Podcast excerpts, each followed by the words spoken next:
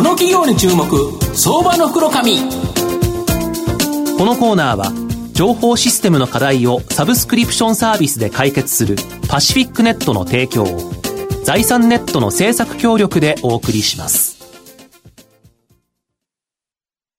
ここからは相場の福の神、財産ネット企業調査部長、藤本信之さんと一緒にお送りしてまいります。藤本さん、こんにちは。毎度、相場の福の神こと藤本でございます。まあ、ドラフト会議。まあ、阪神、あのー、1位は落としたもののですね、ねくじ外しちゃったものの、まずまずだったかなと。まあ、去年のドラフトでもですね、近本、木浪っていうのがですね、まあ、今年活躍していただいたので、まあ、今年もですね、来年ちょっと期待したいなと。いうふうに思います。はい、で今日ご紹介させていただきますのが、えー、証券コード3565東証一部上場アセンテック代表取締役社長の佐藤直弘さんにお越しいただいています。佐藤社長、よろしくお願いします。はい、よろしくお願いいたします。アセンテックは東証一部に上場してまして、えー、現在株価1934円、1単位19万円ちょっとで買えるという形になります。東京秋葉原にですね、本社がある仮想デスクトップに関連する製品開発、販売、コンサルティングサービス、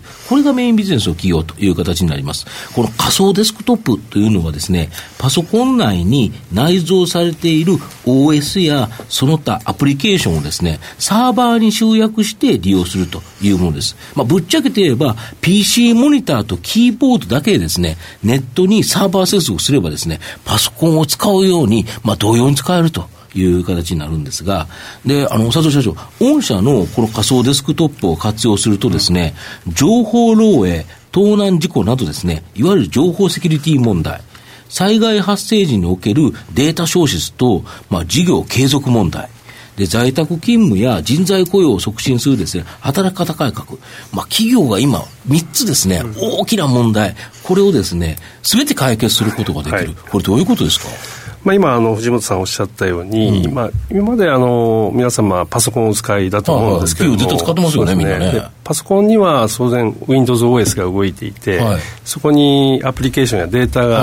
はい、乗っかってるわけですね。そうですね、メモリーと CPU が入ってますからね。で、この仮想デスクトップの仕組みというのは、それらのパソコンの機能すべてクラウド上、あるいはデータセンター上に持っていってですね、手元の端末、まあ何でもいいんですね、あのタブレットでもスマホでもいいんですけども、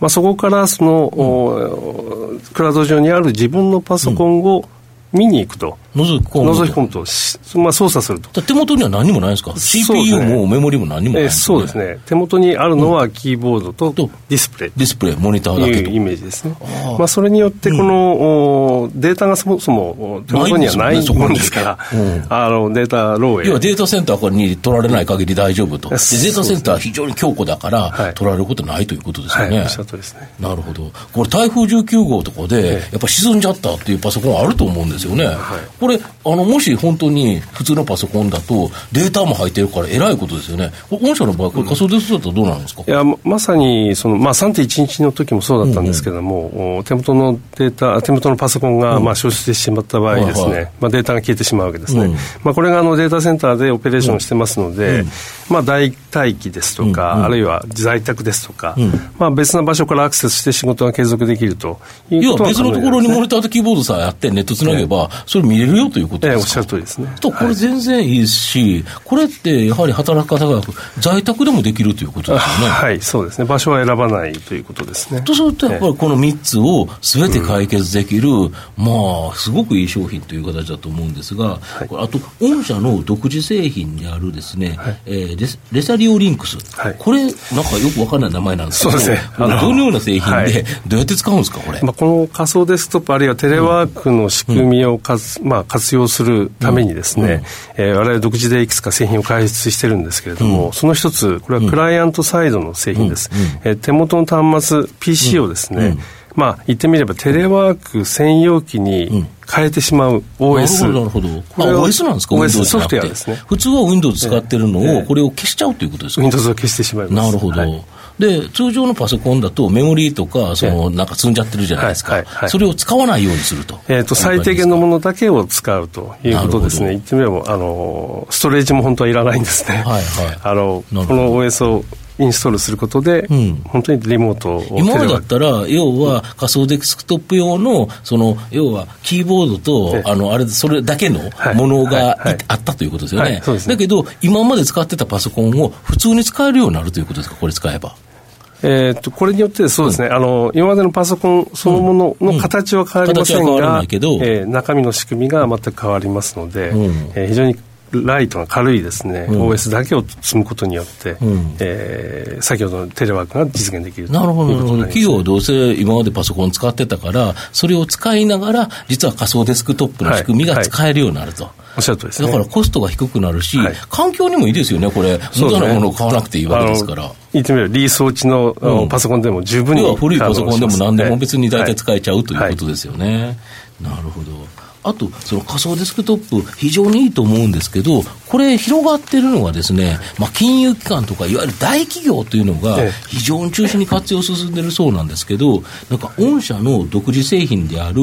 タバコ一箱台の超小型 PC をですね、1台のラックに30台搭載しているですね、はい、このリモート PC アレ、これを活用すると、中小企業でもですね、この仮想デスクトップが実現できるっていうのはどういうことですか、これは？あの仮想デスクトップメリットたくさんあるんですけれども、うん、まあ一つ大きなデメリット、これはやはりコストですね、うん、導入コストと、それと導入期間だったんですね。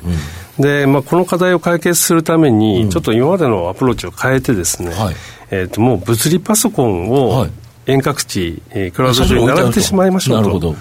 いう発想で、まあ、テクノロジーが進化して、スマートフォンの LINE を使ってですね、インテルパソコンを作ってるんですね。はいはい、で、えー、今ご紹介あったように、タバコをまさに一、う。ん一箱分の。ちっちゃいですもんね、見たらね。実際に僕実物見せていただいたんですけど、本当タバコ一箱台に CPU とメモリーが載ってて、え、これでパソコンなの？っていう感じですけど、あれがラックの中に30個バーッと積まれてるんですよね。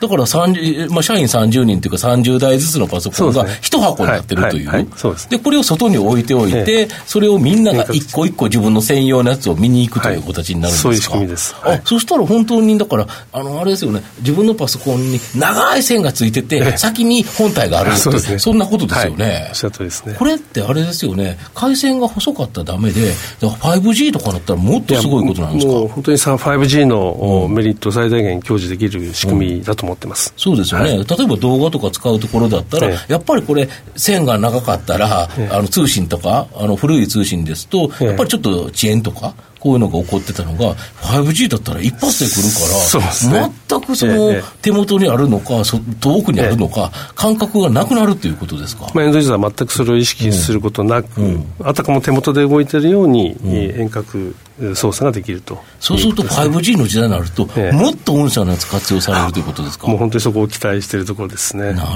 るほど、はい御社の今後の成長を引っ張るもの、改めて教えていただきたいんですが。やはり今までお話しさせていただきました、この、うん、働き方改革、テレワークといったものが一つのテーマになってくると思いますね、はいうんうん、特に東京2020に向けてですね、今、ラグビーであれだけなんか、いっぱい外国人の方が来て、これ、通勤もね、結構大変な状況になってますよね。で、ラグビーってそんな試合数ないですもんね、正直ぶっちゃけ。東京都内とかね。これが東京オリンピックとか、うわーっとあっちゃこっちゃでバレーをやってる、サッカーをやってる、何をやってる、めちゃめちゃやってるものが、一気に来るわけですよ、2週間にね。そしたら、東京なんか出勤なんかできるわけないですよね。これ、通勤とかめっちゃ大変ですよね。そうするとやっぱり家で働こうと、えー、そうですね。まさに在宅勤務が本格化するタイミングでもあるかなというふうに思ってます、そうするとやっぱり大企業は本当に企業の事業継続考えたらテレワークにある程度移しておかないと会社持ちませんよね、いや本当そうですね。あの、うん、皆さんこうテレワークの必要性も、メリットも分かってるんですけども、うん、そのきっかけになるかなというふうに思ってますね、うん、なるほど、はい久保宮さんいかがですか？佐藤社長本日はありがとうございました、はい、えっとまあ、業績面のところでいうと御社のその契約っていうのはサブスクリプションでこう積み上げていくっていうのはモデルなんですかね？えっともともとはやはりあの一時的な SI の売り上げが中心でしたが、うん、まあ、今あのサブスクリプション型へどんどんどんどん変えているところでですね、うんはい、まあ、今ご紹介させていただいたこのレサリオリンクスもすべて、はい、えー、サブスクリプション型に変えた製品でございます、はい、ありがとうございますまあ、最後まとめさせていただきますと、センテックはですね、情報セキュリティ問題、えー、事業継続問題、働き方改革、本当にですね、企業が今、解決しなければいけないですね、3つの問題、これをですね、解決できるソリューションを持っている企業と。いう形になります。今まではですね、やはりコスト面というところもありですね、大企業中心でしたが、この画期的な独自製品、リモート PC あれこれでですね、まあ中小企業、要は事業が数十人とか数百人程度の会社まで一気に採用が増えるかな。まあ、2020年向けてですね、まあ、今後大きな成長が期待できるですね、相場の福の神のこの企業に注目銘柄になります。今日は証券コード3565東証一部上場アセンテック代表取締役社長の佐藤直弘さんにお越しいただきました。佐藤さんどうもありがとうございました。ありがとうございました。藤本さん今日もありがとうございました。どうもありがとうございました。IT の活用と働き方改革導入は企業の生命線。東証2部証券コード3021パシフィックネットは IT 機器の調達、運用保守、クラウド活用まで情報システム部門をサブスクリプション型サービスでサポートし企業の IT 戦略を応援する信頼のパートナーです。取引実績1万社を超える IT サービス企業東証2部証券コード3021パシフィックネットにご注目ください。この企業に注目相場の福の神このコーナーは情報システムの課題をサブスクリプションサービスで解決するパシフィックネットの提供を財産ネットの政策協力でお送りしました。